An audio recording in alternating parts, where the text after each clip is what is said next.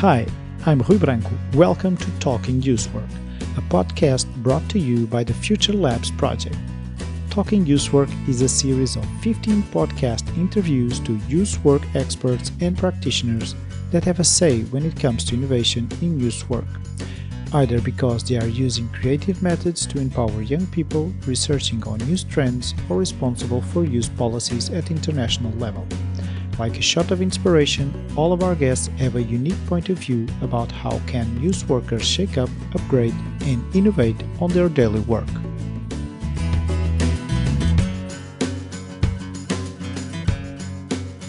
Hi, my name is Anita Silva.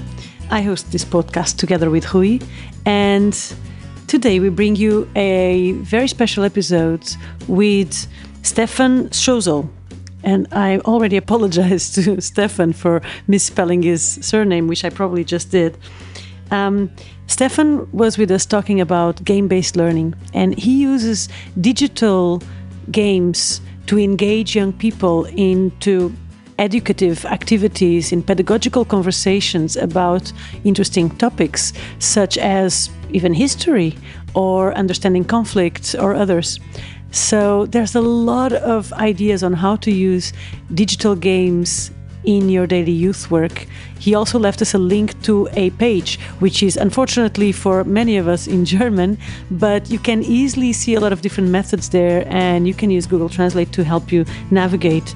Um, also, it was very interesting to hear about how you can use games that were not designed as educative games in pedagogical settings and how you should not be afraid to have these conversations and to ask questions to the people that know more about digital games nowadays, the young people themselves. So, if you're ready, let's start talking youth work. Hi, uh, uh, Stefan Scholzel uh, yeah. is our guest today, and um, we, we, in this uh, podcast we usually like to also know a little bit of the background of our guests. So we would like to know how you uh, get got in interested in youth work and game based learning. Uh, what were the the origin story of the superhero? Ah, um, so I, I studied to become an IT professional or something like that, but uh, then started um, a course in social work. So I'm a traditional social worker in Germany over here, uh, studied and all. Um, but I soon realized that the, the, media literacy of my colleagues and clients are is really awful, to be honest. And uh, so I got invested in the topic of media education and um, stuff like that. With um, cyberbullying is a big part of the, this whole system and topic in schools, especially. And then there were games, and I personally always played games, always was interested in games. Everybody played them, but nobody talked about them, nobody used them, and uh, they were always seen as this game. It's just hedonistic fun for yourself. You can play it, you have fun, but there's nothing more than or value in them. And I found that very sad and uh, realized with a few colleagues and texts and studies that you can use games for a greater purpose. And so I started using them. But when you talk about games, in this case, you mean online gaming?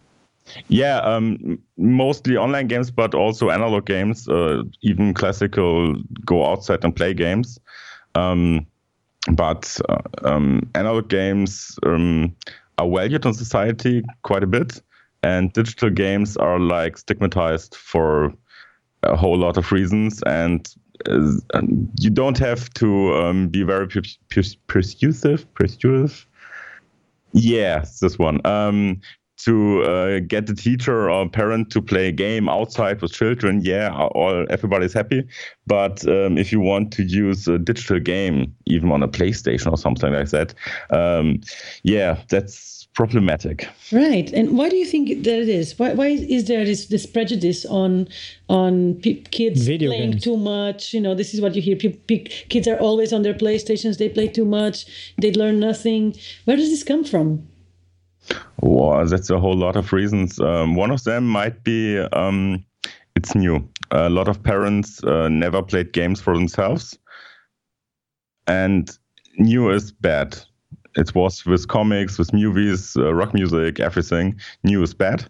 Um, on the other thing is uh, maybe a lot of games are marketed as uh, games toys for boys a lot of uh, in many times uh, with a lot of violence and aggression and war and stuff like that um, and that's sad because games are quite a bit more than that. But if you look at uh, just the advertisement, you only see war destruction and maybe soccer or football or whatever. That's true. Yeah. So I, I, think the media there also play a little bit of a role, or at marketing, I would say, maybe not the media, but marketing, because it's, it's actually the, the biggest face of online gaming that you see is exactly like you said, either football or Violence. war games. Yeah. yeah. Yeah. So you, you talked about this thing, which is media literacy in the end, right? It's um, how, how much do we actually know about what goes on online and how it yeah. works, etc. How do you see that in the youth field, uh, in the professional youth field? Do youth workers, social workers, um, what are they missing in this field? Because you said you feel that a lot of colleagues don't have media literacy.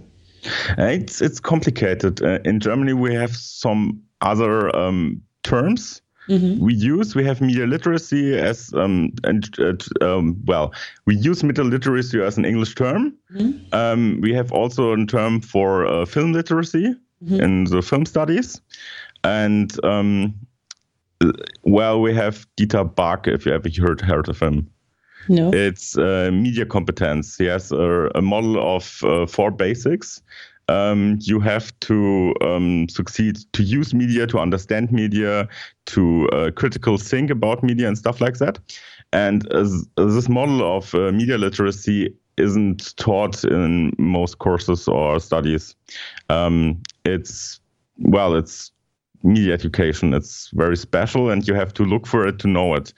Um, so a lot of colleagues never have contact with uh, media as a tool. If you go to a high school, uh, university, uh, university, and um, you mostly get uh, theater work or film work, maybe radio work, but games aren't there. It's mm. not um, there. True, true. Yeah, uh, people uh, associate gaming with uh, not learning, just like you said, just fun. Uh, yeah. Uh, when when could you please explain what is game-based learning and how can people uh, start to change the view that they have regarding games as just fun? there are two steps. Um, one is to understand games as a tool you can use games as a vehicle, as a tool to teach something. Right. Um, a lot of things. It's it's, it's really interesting. You you can teach um, language based, math based, science based, cultural based stuff, uh, always games. And um, you don't need educational games for that. You can use a lot of entertainment games. You want to talk about history and something, you have uh, the paradox titles like you know, uh, Europa, or Europa, or Europa. Europe, Europe. Universalis. Yeah. Mm-hmm. Yeah. yeah. Genau, yeah. Um, Civilization games, uh, Total War series, and um, or Assassin's Creed. Um, to talk about history and culture and stuff. Um, you want to talk about something um, interesting like ethics in games. You have The War of Mine, Life is Strange, and Heavy Rain, or whatever. There are a lot of games you can use to teach something and use a game as a tool for an ed, uh, educational purpose. So you don't need to look for games that were developed to teach whatever human rights or something else. You can actually use other games if you know them well enough uh, to bring in these topics into the room and have a conversation about it. Yeah, um, so you, you can use educational games if they are made uh, good. But a lot of educational games in the past times, especially before the last five years, are really bad. They're more like um, hostage games where you take uh, a student hostage to learn something, and then he may play a game for a few minutes before he have to learn and study again. It's but, like a PowerPoint in disguise. yeah, it's, it's, it's not fun. Yeah, okay. It doesn't work as a game.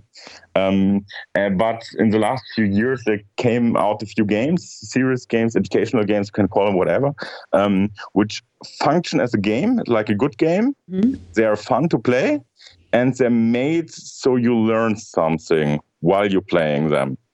Um, and those are great. But there are a lot of entertainment games, uh, like the Civilization series, for mm-hmm. example, where you play and learn while playing that game. Right. And what makes a good game? A good game is fun, especially. Mm-hmm. Um, what fun means is, is, a really complicated question. Um, I like to use uh, movies as an example. So there are a lot of great movies you like to watch. You watch them and said, "It's what a great movie." But some of them aren't fun, like uh, Schindler's List. It's a great movie, but nobody saw that movie and said, "Yeah, that just was fun movie." And uh, that same goes for games. Um, but a, a, long time, um, games were made to be fun, just fun, and a lot of potential was missed. Therefore, um, but in the last few years, there came games that aren't really fun to play, but are interesting, are engaging to play. Right, yeah, so that engagement part is important. Yeah, I suppose yeah. that the challenge has to be uh, put in the game. It has to be. It has to challenge our skills uh, to to be interesting. Yeah, the, the, the challenge doesn't have to be you have to be that good. You don't have to play Dark Souls or whatever. Um, you have to be engaged in some form or another. And mm, that may be a game like um, Gone Home, where you run around a house and find out who you are, you, and have fun with it. Right, right. Um, Stefan, you work, you use games with young people, correct? Yeah. In what setting? In what setting do you work where you use these games? Um, so mostly I work in a youth center mm-hmm. with media educational focus. Okay. And uh, the students, clients, uh, visitors are free to play okay. while they're there. We don't have a kicker table or soccer table or billiard table or something like that. We have a few computers and gaming consoles, mm-hmm. and they are allowed to play and use them. And uh, sometimes we try to make projects or engaging uh, some topics with them while they're playing. Right. That's the baseline. And, and, and what, what, ages I, are we talking about? Uh, 10 to 21. All right. All right. It's a big span. Yeah. And do they go there a lot? Is it? Do you have a lot of uh, youngsters coming in? Yes, um, we have like uh, 15 unique visitors mm. overall, and like uh, 20 at the time, at one time. All right, all right. So every day. Mm-hmm. And when you say that you use, so you engage them in some activities that are more edu- educative activities or pedagogical activities yeah. using this game, can you can you give us some examples so people that don't use it can see the the utility of it or? Um, so last week we um, made a little project uh, using the Assassin's Creed Discovery Tour. Mm-hmm um, where they had to find out something about bathing houses and the, the history and context in society, in ancient Egypt society of bathing houses, mm-hmm. using the Assassin's Discovery Tour. Um, or um, the Union Twine. Mm-hmm. It's a storytelling software okay. or framework. You can make easy text adventures with it um, without knowing anything about coding. Um, and we sometimes do little projects like a part of the kids uh, start a story, mm-hmm. and then the other group finish the story. Okay. As a text mm-hmm. adventure. So you have two groups um, with which exchange the project halfway through. So they're using these digital tools, games, or different apps, if I understand well, to yeah. either collaborate or discover new information um, stuff like well the regular stuff of youth work let's say the more classical. Yeah. Yeah but through yeah creative work. Yeah yeah. That sounds or a big tool is, is minecraft to talk about um, art for example. It's a really fun game. Uh, in germany we had a tv show in the 70s called Montagsmaler, mm-hmm. um, monday painters mm-hmm. um, where it's it's like charades or well, whatever this game is called anywhere else. Um, it's where one group gets a word and have to paint it, and the other group have uh, has to guess what it is Right. and gets points for it. And this in Minecraft was building something. Ah, okay. So they have to build something, and the other group has to guess what it is. Yeah. it's really simple and it's great fun for everybody. And you can talk about abstraction of art, uh, simplification, because in the reality, you have a lot of round things, and Minecraft especially doesn't like round things. So you have to transfer your ideas in another mindset, you have to abstract them, you have to think about it in a new way. And can learn something while you have fun. Right. And do you do you have a conversation in the end about this with the young people, or uh, do they automatically talk about it during the game? How does it happen? Um, yeah, um, sometimes you have to, to be the, the good old social worker and ask them to think about something, but a lot of times they think for themselves. Uh, one of the oldest projects uh, I've done is about gender and games and uh, sex and games, um, where the, the it's, it's made in three steps. The first step is you have to uh, rate characters for realism, sexiness, appealingness, um, and well, German words that are really long. Something for the So you have to rate some, some characters, yeah. Genau, uh, yeah. And then in the second step, um, you have to rebuild the character Right. in a game engine, like in the character editor of World of Warcraft or the Skyrim game or Saints Row or whatever whatever you want to use, some character editor in the other gender. So you okay. have a gender band or gender switch in it. Right. And um, I had some, I guess it was 17, 16 years old group, um, which tried to gender band or gender switch Duke Nukem. To And uh, they got the really great problem that uh, what is the female version of Duke? Because Duke Nukem is this 90s masculinity monster guy. Wh- Which guy is this And- one? Because you're saying this character, but we're not. Duke, Duke Nukem. Duke, Duke Nu- Nukem Duke 3D. Nukem. Ah, okay. okay. Yeah, Okay, okay. sunglasses, uh, tank top, muscles, Yeah, uh, yeah, yeah, yeah, testosterone, yeah, and yeah. a lot of testosterone. Yeah. Uh, it's this 90s idea of manliness. Right. Yeah. Um, how do you make him female? Mm-hmm. That was a question the, the, the, the especially young man had, and they came up with a lot of interesting ideas. One of them was like, if he's this 90 embodiment of masculinity with muscles and the blonde hair and the sunglasses and the rudeness and stuff, um, then the female version should be maybe this blonde Baywatch girl, Yeah. Yeah. a big silicon press. Mm-hmm. Yeah. Yeah. Um, but then they had the idea maybe the the it's Duke really as a female with muscles and also the short hair and the sunglasses as this uh, trope of a lesbian, mm-hmm. Okay. Yeah. the aggressive guy, or maybe they had the idea to make him a Valkyr, so the this Nordic goddess of war. Mm-hmm, what is female Duke? And um, they talked about it and realized sex is something, gender is something different. Uh, it's not that simple to change the sex or the gender of um, a character. That's really good. That's really interesting too, because you can really bring a lot of deep conversation topics into this and bypass all the prejudices if as if you were talking about humans, right? Like, like not if you're talking about real people, I don't know, actors or people, celebrities or whoever. It's easier for them to kind of feel these dilemmas if it's uh, in a game, in a character of a game that they need to transform somehow. So that kind of brings the conversation to a, a different level immediately. Yes, and the best part is I didn't have to say anything to them.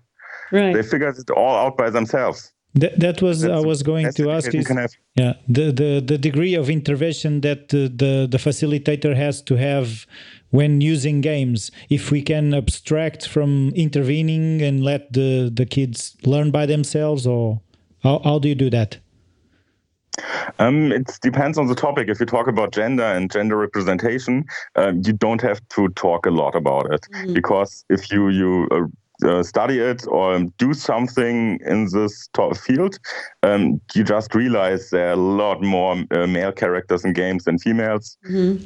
You just see it. So you don't have to say anything, um, especially to say, there, look, that's a problem. Mm. Um, if you look at characters, you see there's a problem. Right. Well, and um, if you have like a specialized field, if you want to, to teach something about uh, science or some something in this direction, you may have to be more hands-on because um, if you want to teach something objectively um, scientific, mm-hmm. there's a, not a lot of um, well maybes. So there's more like this is a way. Mm-hmm. But games can help to understand something. Like if you talk about uh, physics, the, the game Portal is really great. You can try a lot of physics stuff in the editor of Portal and have a hands on experience with gravity. All right. And you can't have a hands on experience with gravity outside falling and it hurts really bad. So you don't do it. But right. in a game, you can try totally crazy stuff and it works. And you can see this, okay, this is a wormhole. Okay. And in reality, there aren't really much wormholes as far yeah. as I know. Not many in classrooms, but in classrooms sometimes. no. Um, what I wanted to ask you, uh, as a as a youth worker myself as well, um, one question that pops into my mind is: Do these games end up appealing more to boys than girls. Uh, do you feel this in reality that you end up having more of a male audience for this kind of methodology than a female one? That depends on the games. Mm-hmm. On the genre, uh, gen- genres, genre, genre on the, yeah. on the type of game, yeah. genre. Um, so the the the shooty shooty FPS games, first person shooters, are targeted at boys, and there is uh, more boys play them than something else. But in games like World of Warcraft or um, fantasy RPG storytelling games, there you have like a 50-50 boy-girl ratio. Cool. Human male ratio. And um, if you look at the, the numbers uh, studies from the big company company Zusammenschlüsse, um, like uh, game, um, the group of publishers. Mm-hmm. Uh-huh. Yes, okay. Country interest group of publishers. Mm-hmm. Like I don't know how to translate it. Yeah. Or in the USA, it's the Electronic Software Alliance, I think, the okay. ESA. Mm-hmm. Um, they say like um, there are more female gamers than male gamers if you account for mobile games. Oh, right. Okay, okay. Okay, so it's quite well divided nowadays, anyway yeah, if you use PC games, uh, console games, and mobile games, you have a lot of female players. If you cut out the mobile games, um, you have a bit more male players. Mm-hmm. And if you uh, cut out the console games and only use PC games, you have more male players. Okay. Mm-hmm. And for example, do, do you challenge the, the youth that you work with to uh, create their own games from learning from other games?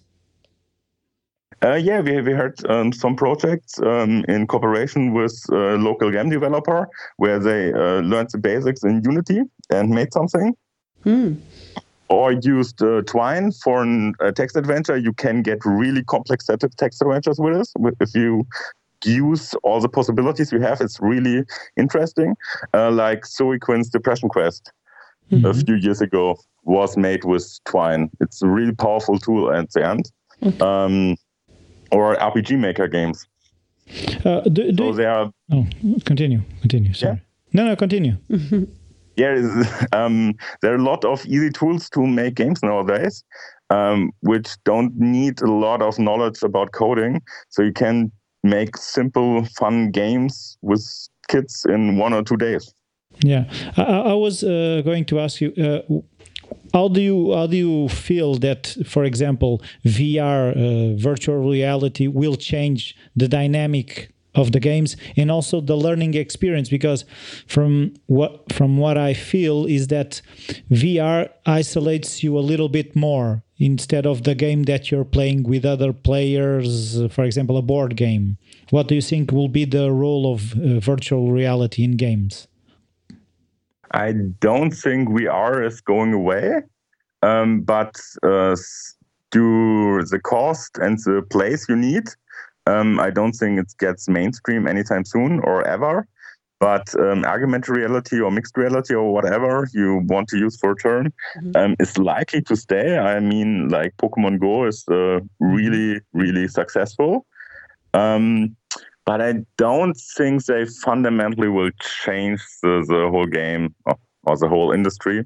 Um, they're more like an addition which bring new concepts to the table you can use with more crossovers. Um, for example, the Nintendo Switch um, breaks up a lot of those, those, stigmas. It's a home console, but you can take it away. You can share controllers. Mm-hmm. You can play augmented reality, but you also can play classical games. I think the, the, the, this idea, idea of um, this game has to be like that and like that uh, will break up. You have a lot more of um, shades. Yeah, flexibility of probably. Hmm. Yeah. Hmm. So, um, I think this is what you're saying here are really great, great information and, and great method for anybody who is working in the youth field and wants to innovate and wants to engage young people in a different way taken that they're not afraid of using uh, as youth workers that you're not afraid of engaging yourself in these new technologies and in, a, in the digital world a little bit to engage your young people but as a, as a youth worker that is not using that yet what would you recommend as a first step into using games and especially digital games um, in their routine let's say in their daily activities with young people? Uh, first step find out what your clientele is playing okay. what they like. Right. Um, get them to um, think about it outside of the fun aspect. Mm-hmm. um, try ju- just talk with them. It's easy like that. Mm-hmm. just talk with them about games um, don't be afraid to um, acknowledge that you are totally unaware of anything game related mm-hmm. Um, the kids will teach you anything you need Mm-hmm. Um, a lot of hardware or software you may need for a project or idea you can get uh, via the kids. Just bring your own device mm-hmm. step, um, and especially just do it. You can't do can't do more than fail.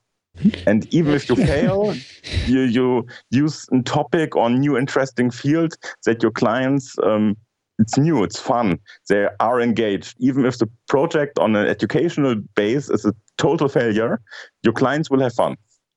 True. and we'll do it again. So just do it.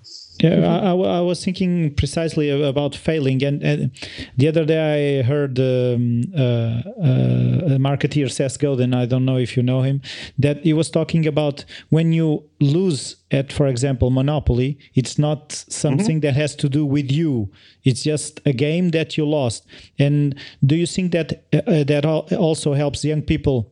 To understand failure as not being something they're they're flawed with that is just a game. Even in real life you can fail and have a new life. Like in a game you die and you mm-hmm. uh, have some more lives and some more energy and find new resources Yes, and double yes for a reason. Um, competitive games got really big in the last few years. The first really, really competitive game was um, engaged a lot of young people were League of Legends. Um, and you you have a real hardcore rating system. You get points, um, and it's really, really stressful if you play it competitively. And there you have a lot of 12 year olds, 11 year olds who play a game competitively and lose and got uh, aggressive, got stressed, got hurt, and didn't know how to handle it because. Uh, in, in society in general, you are older when you get confronted with this amount of stress and com- uh, competitive com- competitiveness. this word, yeah. yeah. Um, and that's a problem where I think a lot of parents and youth workers and teachers have to step up and uh, teach children to handle such situations because it, it is stressful. Uh, in Fortnite, for example, the hype game at the moment, if you are the last uh, last man standing with somebody else and you die, you lose a game really, really close. It's like um, being on a soccer field mm. and fail the final penalty shot and your team loses the finals. Yeah. Right. You're really hurt and stressed. Uh, but there's nobody who um, go to the children, claps them on the shoulder and say, it will be better. It's bad at the moment. Mm-hmm. And th- that's a really big problem, the, the, stressful situations that came up in the recent years due to competitive gaming. Yeah. So there probably there's also a role for the youth worker um, to, yeah. to help young people deal with this uh, when they use these games and when they use this technology, uh, what comes with it, right? Yeah, and um, I, I, studied a bit in the field, um, talked to a lot of um, professionals mm-hmm. inside classical sports because I thought, uh, well, that's not new. You you have uh, youth sports and teams um, in, for example, DFB, the, the, the German soccer club, mm-hmm. whatever. Um, and they told me, no, uh, classical sports don't care for those problems. Even uh, professional sports don't care for this problem. And pedagogical, and educational or psychological um, under under support mm-hmm. mm-hmm. in professional sports, it's really really rare. Mm-hmm. They don't talk about it. If as long as you succeed, you don't have problems. If you have problems, that, yeah, yeah, and uh, so uh, this is an especially field where the, the competitive uh, games can't learn or shouldn't learn from the classical uh, sports mm-hmm. because cl- classical sports really messed up this thing. Yeah, yeah um, because a, a, lot, a of, lot of, Go ahead. Yeah. No, no, I, I was more or less uh, finished. Mm. because a lot of times we criticize new things for potential problems they might bring but there are problems that already are existing and are not being tackled anyway. Like you're saying uh, the the support that children need throughout growing up and youngsters as well to learn with failure to learn with pressure is something that exists before. It's not games who brought that up. It, it was already there and our role yeah. was already needed. And now we have one more vehicle to work around this. Mm-hmm. yeah Hmm. And I was thinking as a parent that uh, instead of fighting games, we should uh, be uh, um, aware of what the games are bringing up the, surp- the surface because sometimes when the kid has this or that reaction to the to the game maybe something we can talk about in in not criticizing the game the game has nothing to do with it it's something that yeah. we have to deal with as parents or as youth workers hmm. Yeah. For example, if you have a child um, or a youth or an adult or whatever um, who plays too much, like all time, every time, um, he doesn't play all the time because he, he's addicted to the to a game. You can't can't really be addicted to a game, but there really might be something that person won't uh, to avoid, like yeah. and familiarity and things. And the game is uh, the, the tool he or she uses to escape from something. Um, the same way with trucks. You don't use trucks uh, or have a problem with trucks because they are trucks. You have a problem with trucks because you have a problem you don't want to handle. So you use trucks to don't handle your problem. Yeah. It's the same with games. Mm-hmm. And on, with games, it was a lot easier for most people to blame them because it's easier to blame games and something which is weird and new mm-hmm. as then um, to ask, okay, what's what's the big problem? Because that's a hard question. Yeah, yeah. That, these are the difficult questions, and and games can be one more vehicle to reach out to these questions and to use them to discuss these issues. A few years ago, it was yeah. television. now, now, now it's video games. So. yeah, or the rock music, comics. Yeah, yeah exactly, exactly, exactly. So before we finish, there's at least two more questions that uh, that are in my mind. One of them is, what are your favorite games now to play with with young people at this at this point? What would you say like okay these ones and these ones are really really interesting? I really like uh, local cooperative um, indie games mm-hmm. to play with children. Um, just um, it's not because they're the, the, big games are all bad and aren't fun. They, they mostly are, but um, I like to play uh, like um, Towerfall Ascendant or Berserkers. So small, fun indie games you can uh, play locally with up to four more people. Mm-hmm. Um, to show them, uh, to show the children or the, the clients, there are more games than you know. A lot of uh, kids only know the few big games and never look outside of the sphere and miss out a lot of possibilities and fun. So I like to play with children those indie games. Okay. Something new for them. Very interesting. Very yeah. But probably well for me it would be totally new because I don't play online anything, uh, on neither online, neither on on my uh, by myself on the on the on the mobile or anything. So these are really good advices. Yeah, mm. uh, I I was thinking uh, that. Uh, I don't know if you know Jane McGonigal. She talks a lot about the yeah. benefits of video games. Mm-hmm. Uh, yeah, I know her. Is, is that a, an argument that you use when you have to, for example, convince other youth workers to use these uh, these methods? That there are studies that prove what uh, the good uh, the good things are with video games. Um, to be honest, no. I think uh, Jane is great. Um, but outside of the fields of game studies or media education, uh, it's maybe a bit too abstract or t- too progressive for a lot of people. So you um, you, you try a more classical approach. You you use fancy words from science and uh, social stuff to um, get them to try something new. Mm-hmm. Okay.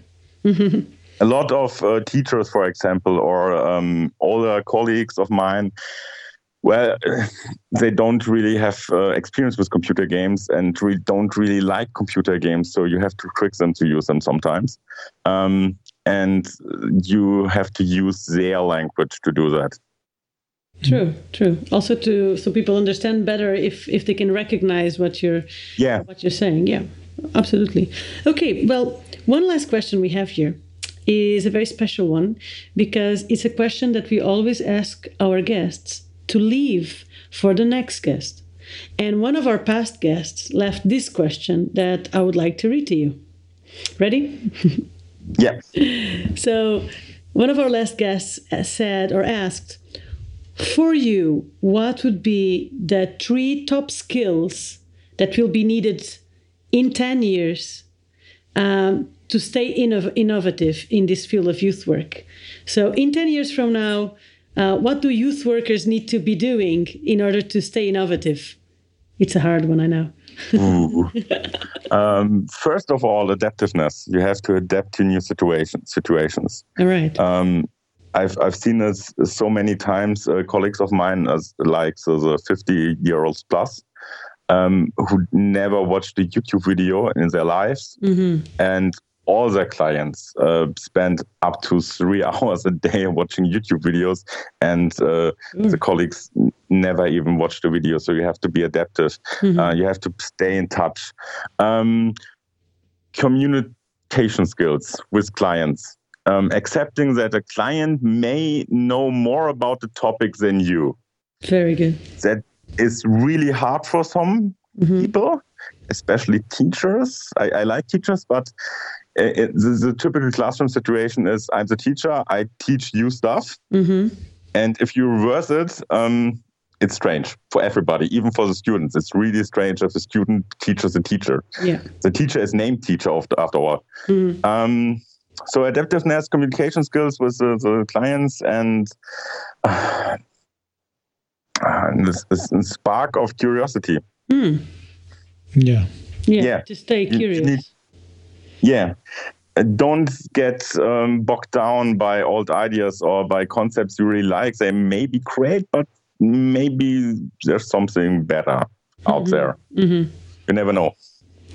That's very interesting. Also, because probably when uh, these professionals were young, they were also the ones pushing in for new things. You know, let's use, I don't know, videos in the classroom, which was really revolutionary in the time.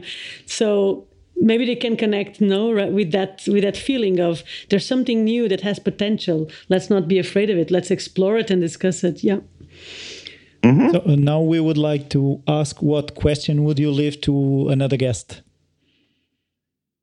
revenge question and, you, and, you, don't know who is the other guest well we neither so Yeah, there's. I guess the next guest has something to do with gaming also. So in this topic field. Actually, yeah, there might be one near future that will. So yes, let's assume that. Oh, then I can ask them the question parents ask me all the time, and I hate it as much as I can hate the question. Go ahead. How long is my child supposed to play each day? Okay. How long is a child supposed to play each day? What is what is the recipe for success? Yeah, or uh, it's like a meta question. Um, mm. How to answer that question? Ah, okay. It's a question parents ask me all the time, and it's really yeah, I hate this question. Yeah. have, have, you, yeah, have you found good answers? Uh, yeah, my answer is mostly I don't know your child. Sorry, but your parent. you figure it out. Yeah, it, it, it's. I think it's a good answer because uh, it opens to the individuality of the children and puts the yeah. focus on the parents to get to know your child and take yeah. a decision. Try that. or like you said, accept that you don't know everything, and there's and neither do you. Mm. Um, nobody yeah. knows anything, and there's no recipes for this. Yeah. Yeah. Very good. Very good. Uh, thank you very much for the the time that we had here for the, the interview for the the availability that you had to answer all the questions, thank all the so all the, your insights. It was great. Uh, I think my pleasure it was really useful and i think these conversations are needed in the field so i hope a lot of mm-hmm. workers will will take the opportunity to listen to this and to be a bit more adaptable flexible. And one of the things that you said i love which is not to be afraid to ask the young people what are they playing and then to use that. That's a bit our role and i, I really agree with you on that. And not be afraid to not know. Exactly. Yeah. Exactly. Just do it. Yeah. Exactly. but uh, don't get sued by nike for using this logo I think you're going to get a call very soon. yeah. uh, I don't hope so. I don't hope so. Well, thank you very much, Stefan. Yeah. Have a nice day. You uh, too. Bye. And that's the end of the fourth episode of the Talking Youth Work podcast. A lot of more great guests are coming up, so keep listening. This podcast is funded by the Erasmus Plus UseWatch program powered by Tim Mais and the editorial board of HUMAK University of Applied Sciences, Kari Keuro, Jarmo Roksa and Kristina Vesama with the support of all the Future Labs partners.